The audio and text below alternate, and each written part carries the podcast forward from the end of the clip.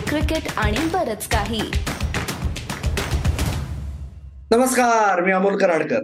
नमस्कार मी सुनंदन लेले. आणि बियू भंडारी प्रस्तुत कॉफी क्रिकेट आणि बरंच काहीच्या साप्ताहिक सीसीबीके मध्ये तुमचं पुन्हा एकदा स्वागत. लेले साहेब तुमचा काळ आणि आमचा काळ आणि आजचा काळ या सगळ्याचा संगम आपल्याला क्रिकेटमध्ये बघायला मिळतोय. एकीकडे एकविसाव्या शतकातली परफेक्ट टेस्ट मॅच चालली आहे. आपण पाचवा दिवस चालू आहे तेव्हा आपण गप्पा मारतोय त्यामुळे त्या मॅच बद्दल हो. जास्त नाही बोलणार आहोत आपण. रावळपिंडीत कसंही पिच असलं तरी मस्त टेस्ट मॅच चालली आहे. दुसरीकडे भारताचा पहिल्या वनडेतला पराभव जो सगळ्यांना जिवारी लागला असेल विशेषतः झिलेनियल्स फक्त मिलेनियल्स नाही. ते काय ते तुम्हाला मी नंतर सांगतो. पण त्यांना सवय नाही अशी परफेक्ट वन डे मॅच बघायची. लो स्कोरिंग एकदम टाईट मॅच वगैरे वगैरे वगैरे. या सगळ्या याच्यात सुरुवात कुठून करायची? सुरुवात तुम्ही जे क्रिकेटच्या नावाखाली गुजरात निवडणुकीसाठी अहमदाबादला गेला होता त्याच्याबद्दल करू आपण. अरे तिकडे तर विजय हजारे ट्रॉफीच्या नॉकआउट्समध्ये सर्व प्रकारचं वन डे क्रिकेट एकाच आठवड्यात बघून आलो मी. कारण काय तीन ग्राउंडवर मॅचेस चालू होत्या. म्हणजे रादर चार स्टेडियममध्ये चार ग्राउंडवर त्यातले दोन एकच नरेंद्र मोदी स्टेडियमच्या प्रिमायसेस मध्ये होते. पण जवळजवळ प्रत्येक ठिकाणी कंडिशन्स आणि खेळपट्टी याचं नेचर इतकं वेगळं होतं त्यामुळे फारच मजा आली. कारण खरंच म्हणजे त्या अर्थाने मी तुला मानतो लकी असतो तू की बेस्ट जे वन डे क्रिकेट डोमेस्टिक मधलं आहे ते तुला चांगलं जवळनं बघता आलं. आणि खास करून जो अंतिम सामना झाला ज्याला तू मराठीत फायनल मॅच असं म्हणतोस ते सौराष्ट्र आणि महाराष्ट्रामध्ये झाली आणि ती सुद्धा आपली लाडकी टीम्स आहेत आपल्या. कारण महाराष्ट्र सुद्धा चांगली लढत देऊन चांगल्या टीमला हरवून फायनलला पोचले होते. पण सौराष्ट्र ज्या पद्धतीने जिंकले मला खरोखर त्यांना एक मानवंदना नक्की द्यावीशी वाटते की जयदेव उन्हाडकटनी ज्या कन्सिस्टंटली त्या टीमला पुढे नेलंय रणजी ट्रॉफी जिंकवली जी खूप अवघड गोष्ट आहे खूप अवघड गोष्ट आहे. तू जास्त डोमेस्टिक कव्हर करतोस. पण फायनल मॅचचं एक थोडक्यात मला फक्त सांग की टॉस जिंकणं सौराष्ट्राने पहिली बॉलिंग करणं त्याच्यातनं ऋतुराजची झालेली इनिंग आणि नंतर शेल्डन जॅक्सननी ज्या पद्धतीने मॅच पहिली टीम नेली हे थोडक्यात जरा सांग ना आम्हाला आखो देखा सुनंदन फार मजा आली अरे त्या मॅचला आणि ती अशी एक्सपेक्टेड होती म्हणजे जसं हम्म. त्यांची म्हणजे महाराष्ट्राचे बी ग्राउंडवर होती जिकडे बऱ्यापैकी फ्लॅट होतं. इकडे कसं होतं ते नरेंद्र मोदी स्टेडियम इतकं छोटस आहे ना म्हणजे स्पेक्टेटर गॅलरी खूप छोटी आहे ना काय एक लाख बारा हजार वगैरे आहे फक्त. त्याच्यामुळे काय होतं की अर्ली मॉइश्चर जातच नाही आणि बॉल हवा आतल्याच फिरत राहते त्यामुळे बॉल जास्त वेळ हवेत फिरतो असा अनुभव आहे. हे पिच आता सेटल झालंय पण त्याच्यामुळे जवळजवळ पंचवीस ओव्हर्स तुम्हाला बोलिंग साईडला द्यावे लागतात. आणि ही एक गोष्ट कदाचित पुढच्या वर्षी बीसीसीआयला रेक्टिफाय करायला लागेल. त्याबद्दल आपण नंतर बोलू. पण म्हणजे पहिला हाफ ऋतुराजनी जसं त्यांनी क्वार्टर फायनलमध्ये दिला होता सेमीफायनलमध्ये दिला होता तसाच त्याने दिला. त्यानंतर त्यांनी टिपिकल ऋतुराज गायकवाड साईडमध्ये गिअर चेंज केला. ऋतुराजच्या बाबतीत एक गोष्ट सांगतो की त्यांनी मला सेमीफायनल मुलाखत दिली होती. ज्याच्यात तो म्हणला होता की मला महाराष्ट्रातल्या सगळ्या लोकांना एक निरोप पोचवायचा आहे की नेव्हर अंडर एस्टिमेट अस या संघातले आम्ही जे वीस लोक आहोत एकत्र ते सोडून बाकी महाराष्ट्रातले कित्येक लोक वाट बघतायत आम्ही कधी फेल होतो. तर मला फक्त त्यांना सांगायचंय की या संघाला कमी लेखू नका. आमच्यामध्ये आहे टॉप लेवलला सक्सेड करायचं जे त्यांनी दाखवून दिलं. जरी मॅच नाही गेली तरी. आणि मॅच जायचं महाराष्ट्राच्या दृष्टीने मुख्य कारण काय होतं? एक म्हणजे ऋतुराजचं रनआउट कदाचित त्यांनी लाईटली घेतलं त्यांनी स्ट्रेच करायचा प्रयत्न केला. येस अजिम काझी आणि त्याचं कन्फ्युजन झालं. पण ऋतुराज वळल्यानंतर त्यांनी जर थोडीशी छोटीशी डाईव्ह जरी मारली असती तरी तो पोचला असता. तो पहिला टर्निंग पॉईंट दुसरा टर्निंग पॉईंट शेल्डन जॅक्सननी लीग स्टेज आणि नॉकआउट मधल्या पहिल्या दोन मॅचेस मिळवून टोटल जेवढे रन्स केले नव्हते त्याच्यापेक्षा जास्त रन्स त्यांनी फायनलमध्ये केले. आणि हे जर अशा मॉडरेटली स्कोर फायनलमध्ये आहे. शेल्डन जॅक्सनला नवीन रोल दिला होता. कारण काय? बॉल हलायचा आणि सौराष्ट्राला बाकीचे खेळाडू महत्त्वाचे होते म्हणून ते म्हणले शेल्डनला की तू सर्वात एक्सपिरियन्स्ड आहेस. तू जाऊन ओपन कर. तो म्हणला ओके करतो. म्हणजे जसं महाराष्ट्राने सत्यजित बच्चावला तीन नंबरवर वापरलं तसं शेल्डन जॅक्सनला वापरलं. पण शेल्डन जॅक्सन फायनली जेव्हा त्याने नवीन बॉल खेळून काढला त्यानंतर त्याने तोडलं. आणि जयदेव उनाडकट जो पुन्हा एकदा जसं रणजी ट्रॉफी तू म्हणला सुनंदन दोन हजार एकोणीस वीसला ते जिंकले तेव्हा हायेस्ट विकेट टेकर होता जयदेव उनाडकट या वर्षी सुद्धा त्याच्या सेमीफायनल आणि फायनल मधल्या परफॉर्मन्स नंतर हायेस्ट विकेट टेकर झालाय जयदेव उनाडकट सौराष्ट्र हा संघ एकमेव संघ आहे. किंबहुना खूप कमी संघांपैकी आहे महाराष्ट्र महाराष्ट्रात नाही भारताच्या डोमेस्टिक क्रिकेटमध्ये की जो संघ म्हणून खेळतो. त्यांच्याकडे आता थोडासा बॅलन्सही आहे. एक दोन यंगस्टर्स आहेत. नाहीतर त्यांच्याकडे सगळे खेळाडू कमीत कमी चार ते पाच डोमेस्टिक सीझन खेळून ताऊन जुलाकून आलेले असतात आणि ते एकत्र खेळतात. त्यांच्यातल्या खूप कमी लोकांना वर जायची संधी मिळते. एकदा पुजारा आणि जाडेजा गेले ते असून नसल्यासारखे असतात ते सगळ्याच संघांचं असतं इंटरनॅशनल प्लेयर्सच्या बाबतीत.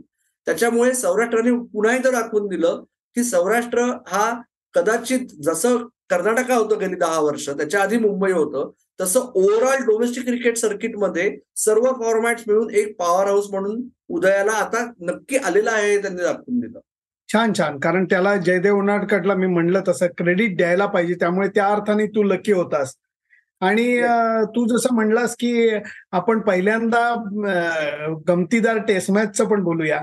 कारण या आठवड्यामधल्या ज्या दोन टेस्ट मॅच होत्या एक पर्थला झाली की जिथे म्हणजे दोन डबल हंड्रेड काय झाल्या त्याच्यानंतर समोरच्या टीम मधल्या एकाने शंभर काय केली. म्हणजे रन्स पर्थच्या विकेटवरती मॅच चालू आहे का कुठं चालू आहे कळत नव्हतं. एवढ्या सुरुवातीला रन्स झाल्या आणि तरी शेवटी त्याचा रिझल्ट लागला. आणि आता जी दुसरी टेस्ट मॅच आपण रेकॉर्ड करत असताना चालू आहे धमाल चालू आहे म्हणजे वेगळं टेस्ट क्रिकेट बघायला मिळतंय. टेस्ट क्रिकेट तर वेगळं बघायलाच मिळतंय पण वन डे क्रिकेटचं काय करायचं लेले साहेब? आता लक्ष सगळं टी ट्वेंटी वरून वन डे कडे आलंय पुढचे जवळजवळ बारा महिने. आणि भारताला हा धक्का पहिल्याच सामन्यात बसलेला आहे नवीन सायकल मधल्या.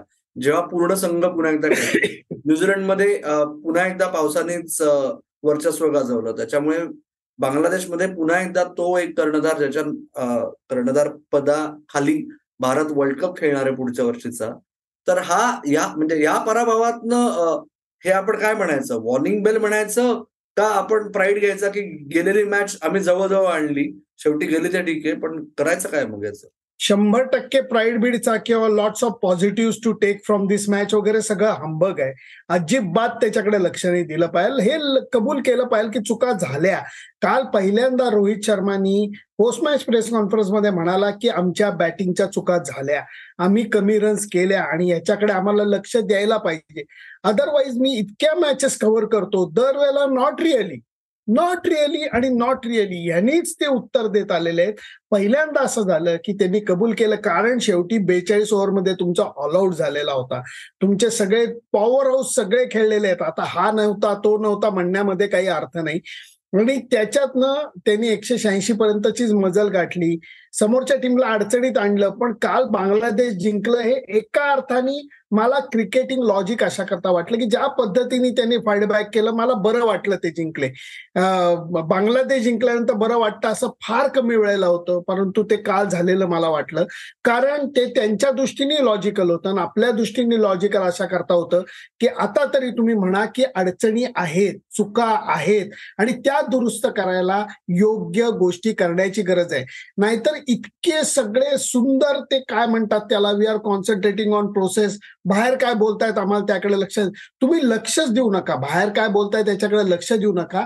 आत काय चाललंय याच्याकडे लक्ष द्या. कारण आज जे चाललंय ते क्रिकेटच्या दृष्टीने मी म्हणतो संघातलं वातावरण बॉनॉमी वगैरे सगळे ब्रदरहुड सगळं उत्तम आहे. मला त्याच्या बाबतीत कणभरी शंका नाही. पण क्रिकेटच्या बाबतीत चुका होत आहेत आणि या चुका तुम्ही कबूलच केल्या नाही तर सुधारण्याचा मार्गच राहणार नाही. येस आणि या चुका आकड्यांमध्ये पण दिसत आहेत आपल्याला. जरी दोन हजार बावीसमध्ये फोकस जवळजवळ पूर्ण वर्ष टी ट्वेंटी मध्ये होता तरी भारत दोन हजार बावीसमध्ये बावीस वन डे सामने खेळलाय. त्यातले दोन न्यूझीलंड मधले पावसामुळे वाया गेले. उरलेल्या वीसमध्ये भारत तेरा जिंकलाय आणि सात हारलाय. की जे बायलॅटरल सिरीजमध्ये भारताच्या बाबतीत साठ टक्के म्हणजे सहासष्ट टक्के सक्सेस रेट हा काही अत्युच्च नाहीये. गेल्या दहा दश वर्षातला बायलॅटरल सिरीज मधला भारताची कामगिरी बघितली तर. आणि त्याच्यामुळे तू म्हणलास असं की ही वेळ आहे आणि आत्ताच वेळ आहे त्याच्यावर पावलं उचलायची. आणि ह्या बाबतीत मला तुला एक विचारायचं आहे सुनंदन की दोन हजार बावीसमध्ये पुन्हा एकदा थोडेसे आकडे सांगतो की बावीस पैकी म्हणजे बावीस सामन्यांमध्ये एकूण तीन कर्णधार आहेत. शिखर धवननी सर्वात जास्त नऊ सामन्यांमध्ये कर्णधार पण भूषवलं. रोहित शर्माने सात मॅचेस मध्ये लीड केलं. के एल राहुलने सहा मॅचेस मध्ये लीड केलंय. तर एकंदर संघाच्या दृष्टीने संघाची एक थॉट प्रोसेस असते. म्हणजे हा संघ कोणाचा? तर राहुल द्रविडचा हे उत्तर येतं. आणि तोही प्रत्येक टूरला नसतो. तर त्याच्यामुळे ह्या सगळ्या गोष्टींचा कितपत फरक पडतो? की नक्की संघ कोणाचा आणि संघाची नक्की फिलॉसॉफी काय आहे? हेच जर तुम्हाला ठरवता येत नसेल तर जाऊन अशा वेळेस काय करणारा मोठा प्रश्न पडतो.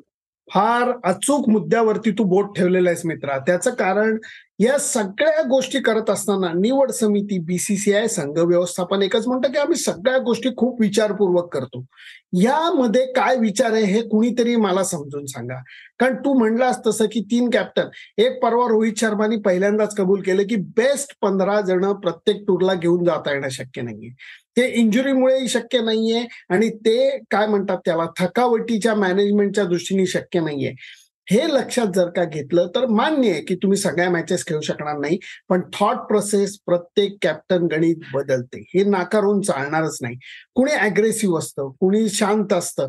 जसं मी नेहमी म्हणतो की बाबा महेंद्रसिंग धोनी उत्कृष्ट कॅप्टन होता पण तो टेस्ट क्रिकेटमध्ये सिरीज विनकडे त्याचा डोळा असायचा. तो मॅच प्रत्येक जिंकायला जायचा असं मी तरी बघितलेलं नाहीये. तो कधी कधी थोडासा बचावात्मक पवित्रा घ्यायचा. एक्झॅक्टली उलट रोहित विराट कोहलीच्या बाबतीत होतं की तो हार पत्करली तरी चालेल पण तो विजयाच्या मार्गाचा प्रवास करायचा.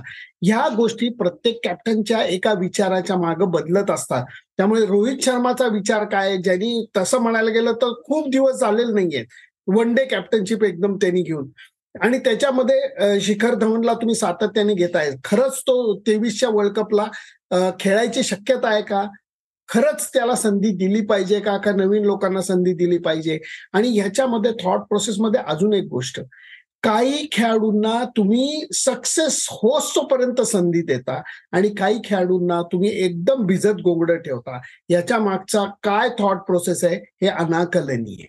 तुझा डोळ्यात थोडासा बहुतेक Sanju Samson K L Rahul यष्टीरक्षक या गोष्टीकडे आहे असं मला समाव एक गंमत सांगतो. पुन्हा एकदा अधोरेखित करायचा आहे मला मुद्दा.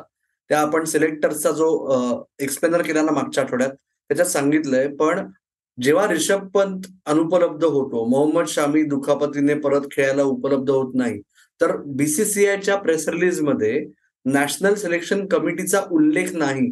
त्याच्यामुळे परत तुम्हाला असं वाटत असेल की म्हणजे सिलेक्टर्स नाहीयेत मग ठरवतंय कोण? तर मित्र हो सिलेक्टर्स आहेत. विजय हजारे ट्रॉफीला आठवडाभर जे चार सिलेक्टर्स उरलेले होते त्यातल्या एकाच्या घरी इमर्जन्सी होती. उरलेले तीन सिलेक्टर पूर्ण आठवडा तिथे सामने बघत होते. त्यांना रोज सकाळी सगळ्या खेळाडूंचा इंजुरी रिपोर्ट अजूनही पोचत आहे. त्यांना हाकललेलं नाही. हाकललं कोणाला? तर ऋषभ पंतला हाकललं का असं वाटत असेल तुम्हाला? तर त्याला थोडस थंड घ्यायला सांगितलंय. संजू सॅमसन का नाहीये? तर ऐन वेळेस संजू सॅमसनला पाठवणं हे हितावह नाही असं संघाला वाटलं. कदाचित त्यांना असं वाटत असेल कदाचित. होप करूया आपण. ओके? की संजू सॅमसन रणजी ट्रॉफीमध्ये जी तेरा तारखेपासून सुरू होणार आहे तेव्हा थोड्याशा धावा करून मग त्याला श्रीलंकेविरुद्ध जानेवारीत अख्खी सिरीज देता येईल. पण त्याच्यामुळे फावलं कोणाचं? तर के एल राहुलचं. जरी ईशान किशन हा यष्टीरक्षक असेल तरी के एल राहुलला दुहेरी भूमिका दिली. जेणेकरून तुम्हाला तुमच्या फर्स्ट चॉईस इलेव्हन मधले ते एक दोन तीनचा प्रॉब्लेम सॉल्व्ह झाला. आणि के एल राहुल हा पाच नंबरवर खेळतोय सुनंदन. याच्याबद्दल पुन्हा एकदा सोशल मीडियावर खूपच गंमत सुरू झाली. आकड्यांच्या खेळाकडे मी येतोच नंतर. पण तुझं काय मत आहे? के एल राहुलला पाच नंबर हा सुटेबल आहे का वनडेअरसाठी माझ्या मते नक्कीच सुटेबल आहे. कारण तुम्ही त्याला सलामीला खेळवून त्याला त्याचा रोल हा निभावता आलेला नाहीये. आणि आकडेवारीच्या बाबतीत मी खूप कमजोर आहे. तू इनफॅक्ट त्याच्यावरती प्रकाश असा की किती वेळेला के एल राहुल सलामीला खेळलाय किती वेळेला तो मध्ये खेळलेला आहे आणि त्याचा परिणाम काय झालाय? येस एक्झॅक्टली म्हणजे साधी गोष्ट आहे. सगळ्यांना असं वाटतं की के एल राहुल ओपनर आहे. मग पाच नंबर कसलं? तर आतापर्यंत वन डे क्रिकेटमध्ये तो जे सेहेचाळीस वेळा त्यांनी भारतासाठी बॅटिंग केली आहे ना त्याच्यातले तेवीसच सामने तो ओपनर म्हणून खेळलेला आहे सलामीवीर म्हणून खेळलेला आहे. उरलेले तेवीस तो तीन चार पाच सहा या चार वेगवेगळ्या पोझिशन्सवर बॅटिंग केलेली आहे. आणि त्याच्या सर्व पोझिशन्समध्ये बॅटिंग पकडून सर्वात चांगली आकडेवारी त्याची पाच क्रमांकावर आहे. त्यांनी अकरा मॅचेसमध्ये पाचव्या क्रमांकावर बॅटिंग केली आहे आणि त्याच्यात पाचशे सव्वीस धावा केल्या आहेत. सरासरी अठ्ठावन्नपेक्षा जास्त आहे आणि सर्वात महत्वाची गोष्ट स्ट्राईक रेट एकशे बारा आहे. त्याच्यामुळे तो जर जशा विकेट्स पडल्या काल तशा पटकन विकेट्स पडल्या तर तो भारताचा डाव सावरूही शकतो. आणि जर तो सेकंड हाफमध्ये बॅटिंगला आला तर तो एक स्टेप वर ऍक्सिलरेटर वर देऊन डेथ ओव्हर्समध्ये तोडू शकतो. कारण काय तो स्पिनर्सना सुद्धा चांगला फलंदाज मानला जातो जे त्यांनी सिद्ध केलेलं आहे. त्याच्यामुळे के एल राहुलला पाच नंबरवर बॅटिंग करावी का हा मुद्दा उद्भवण्याचा प्रश्न नाही असं मला वाटतंय. के एल राहुलला विकेट किपर आणि बॅटर ही दुहेरी भूमिका द्यावी का हा माझा मुद्दा आहे. तुझं काय म्हणणं आहे? नाही नक्की. कारण मला तर शंभर टक्के असं वाटतं की पन्नास ओव्हरच्या मॅच मध्ये त्याला विकेट किपर बनवणं हे अजिबातच बरोबर नाही. कारण तो तेवढा कुशल विकेट किपर नाही हे सगळ्यांना माहिती आहे. आणि दुसरी गोष्ट म्हणजे जे केपेबल विकेट किपर बाहेर बसलेत त्यांच्यावरचा हा अन्याय. मला असं वाटतं सुनंदन थोडासा वेगळा व्ह्यू आहे. म्हणजे दुसऱ्या राहुलकडून उदाहरण घेऊन हे होत आहे असं मला नाही म्हणायचंय. तुमच्या उमेदीच्या काळात जेव्हा झालं होतं तेव्हा एका प्लेअरला फिट करण्यासाठी त्याला विकेट किपर म्हणून फोर्स केलं गेलं होतं.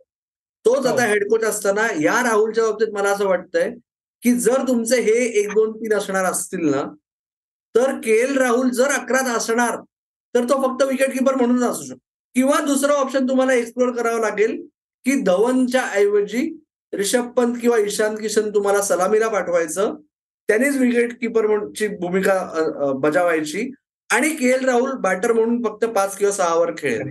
मग त्याच्यात के एल राहुल किंवा सूर्या यादव किंवा संजू सॅमसन असे बरेच ऑप्शन्स आहेत. पण ते ऑप्शन्स अजून वेळ आहे त्याच्याकरता. पण के एल राहुलच्या दृष्टीने मला असं वाटतं की सध्याच्या परिस्थितीत तरी त्याला जर खेळवायचं असेल तर ते यष्टीरक्षक बॅटर याच भूमिकेत खेळवावं लागेल. ज्याच्यामुळे ऐन वेळेस तुम्हाला शेकू शकतं. कालचा जो मोठ स्कायर होता त्याचा काही हे नाहीये मला विशेष. तो स्कायर कुठल्याही फिल्डर कडूनच तेव्हा कुठल्याही फिल्डर तेव्हा सुटू शकला असता विकेट किपरकडून सुटणं अपेक्षित नव्हतं. पण त्याच्यापेक्षा महत्वाचं क्रिटिकल मोमेंटला जर बॉल कलेक्ट करता आला नाही रनआउट चुकला किंवा बाईसचे एक किंवा दोन रन्स गेले या सगळ्या छोट्या छोट्या गोष्टींनी खूप फरक पडतो. त्याच्यामुळे मला असं वाटतंय की आत्ता ठरवणं गरजेचं आहे. हे सगळं आपण नाहीतर आपण परत दोन हजार बावीस टी ट्वेंटी वर्ल्ड कपच्या सायकल प्रमाणे जाऊ. आम्ही सगळे ऑप्शन ट्रायआउट करतोय आम्हाला नीट माहिती आहे आम्ही काय करणार आहोत वेळ आल्यावर आम्ही ठरवू नक्की काय करायचंय. असं नाही.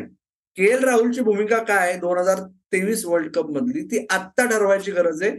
जेणेकरून या दोन उरलेल्या दोन सामन्यांनंतर जेव्हा जानेवारीत श्रीलंका येईल भारतात तेव्हापर्यंत तुम्ही ठाम असलं पाहिजे की के एल राहुल असला तर तो काय भूमिकेत असणार. करेक्ट करेक्ट करेक्ट हे ठरवणं गरजेचं आहे. आता अजून भरपूर वेळ आहे आणि अजून मध्ये इतक्या मॅचेस आहेत वगैरे हे करणं हे अजिबात बरोबर नाही. दोन हजार सात ती तीन सालची गोष्ट थोडीशी वेगळी अशी होती की त्यावेळेला मिडल ऑर्डरमध्ये युवराज सिंग सारखा प्लेअर होता मोहम्मद कैफ सारखा बॅट्समन होता की ज्याच्यामुळे राहुलला ती भूमिका देऊन राहुलच्या एका बॅट्समनचा सुद्धा मधल्या सॉलिडिटीसाठी उपयोग झाला. आणि दुसरा म्हणजे जो बॅट्समन विकेट किपर हा पर्याय पार्थिवच्या रूपाने अवेलेबल होता. तसा आत्ता नाहीये. उद्या रिषभ पंत म्हणा ईशान किशन म्हणा किंवा संजू सॅमसन म्हणा हे खूप केपेबल विकेट किपर बॅट्समन आहेत. हे आपण लक्षात घ्या. म्हणजे पीपी नाहीये असं माझं म्हणणं नाहीये. पण त्यांच्यापेक्षा हे कागदोपत्री तरी जास्त केपेबल बॅट्समन वाटतात. हा फरक आहे. आणि तू जो मुद्दा मांडलास की विकेट किपर हा अत्यंत महत्त्वाचा दुवा असतो. तो लाईटली घेतला नाही पाहिजे. एक कॅच तुमचा काही गडबड करू शकतो आणि तो प्युअर विकेट किपर स्टम्पिंग मी म्हणतो भारतात वर्ल्ड कप आहे स्पिनर खेळणार आहेत आणि त्यांच्या हा प्रभाव करत असताना स्टम्पिंगची जी गोष्ट महेंद्रसिंग धोनी स्प्लिट सेकंडमध्ये स्टम्पिंग करतो तो स्टम्पिंग के एल राऊट करू शकणार आहे का? कष्ट केले तर काही अशक्य नाही. मान्य आहे पण तुम्हाला सशक्त पर्याय उपलब्ध असताना तुम्ही त्याच्याच मागे धावपळ करायची का? आणि कसंही करून त्याला अकोमोडेट करायचं का? प्लेअर चांगला आहे का? नक्कीच आहे पण आत्ता त्याचा फॉर्म योग्य आहे का? आणि त्याला तेवढी संधी म्हणून मी म्हणतो काही जणांना इतकी संधी मिळते आणि काही जणांना मिळत नाही हे दुःख आहे. पण आपण मात्र सगळ्यांना समान संधी देतो. तुम्हाला काय वाटतं की के एल राहुलचं नक्की रोल काय असावा भारताच्या वन डे स्पेसिफिकली सांगतोय वन डे संघात. ते आम्हाला नक्की कळवा. कुठे कळवायचं तुम्हाला माहितीये. पण शेवटचे फ्लक्स करायच्या आधी आपण एकदा लेले साहेबांचे पुन्हा एकदा आभार मानूया. आनंद आहे आनंद आहे. Always with you yes Sunandan Lele तुमचे इंस्टाग्राम रील्स असेच चालू राहू दे. आणि तुमचं सीसीबीकेवरचं विश्लेषणही वारंवार आपण समोर आणू. आपल्या सर्व प्रेक्षकांच्या आणि श्रोत्यांच्या पुन्हा एकदा जॉईन झाल्याबद्दल धन्यवाद. आणि मित्र हो तुम्ही मात्र लक्षात ठेवा की जसे सुनंदन लेले वारंवार येतात सीसीबीकेवर तसेच तुम्ही वारंवार येत राहा. तुमचा अभिप्राय कळवा. आपलं Facebook page Instagram handle Twitter handle आहे सीसीबी के मराठी. त्याचबरोबर आपलं युट्यूब चॅनल तुम्हाला आता माहिती झालेलं आहे. कॉफी क्रिकेट आणि बरंच काही. किंवा सीसीबी के मराठी या नावाने तुम्ही आपलं युट्यूब चॅनल कुठेही शोधू शकता. आणि महत्वाची गोष्ट मला सांगायची महत्वाची गोष्ट अशी सांगायची की बऱ्याचशा क्रिकेट पॉडकास्टला म्हणा किंवा पोस्टना म्हणा जे लोक रिप्लाय करतात त्याच्यापेक्षा सीसीबीकेचे रिप्लाईज अभिप्राय हे नक्कीच चांगले आहेत. हे मी तुम्हाला किर्लोस्कर पंप भेट देण्यासाठी म्हणत नाहीये. जेव्हा मी त्याच्यावरती नजर टाकतो तेव्हा त्याच्यामध्ये विचार दिसतो. तुम्ही नुसती कॉमेंट करणारे लोक खूप कमी आहेत की हे हा फालतोय अरे याला काय अर्थ आहे? तुमचा त्याच्यामध्ये मुद्देसूदपणा विचारपूर्वक तुमचं मांडण्याची पद्धत ही आम्हाला भावते म्हणून दरवेळेला अमोल तुम्हाला सांगत असतो की अभिप्राय जरूर कळवा कारण त्याचा आम्हाला खूप मोल आहे. येस अमोलला आणि सुनंदनला आणि इतर सर्व सीसीबी परिवाराला त्याचं खूप मोल आहे. असाच तुमचा बहुमोल प्रतिसाद पुढे चालू ठेवा. तुर्तास आपण थांबूया. तुम्ही मात्र ऐकत राहा बघत राहा आणि आमची वाट नक्की पाहत राहा. धन्यवाद.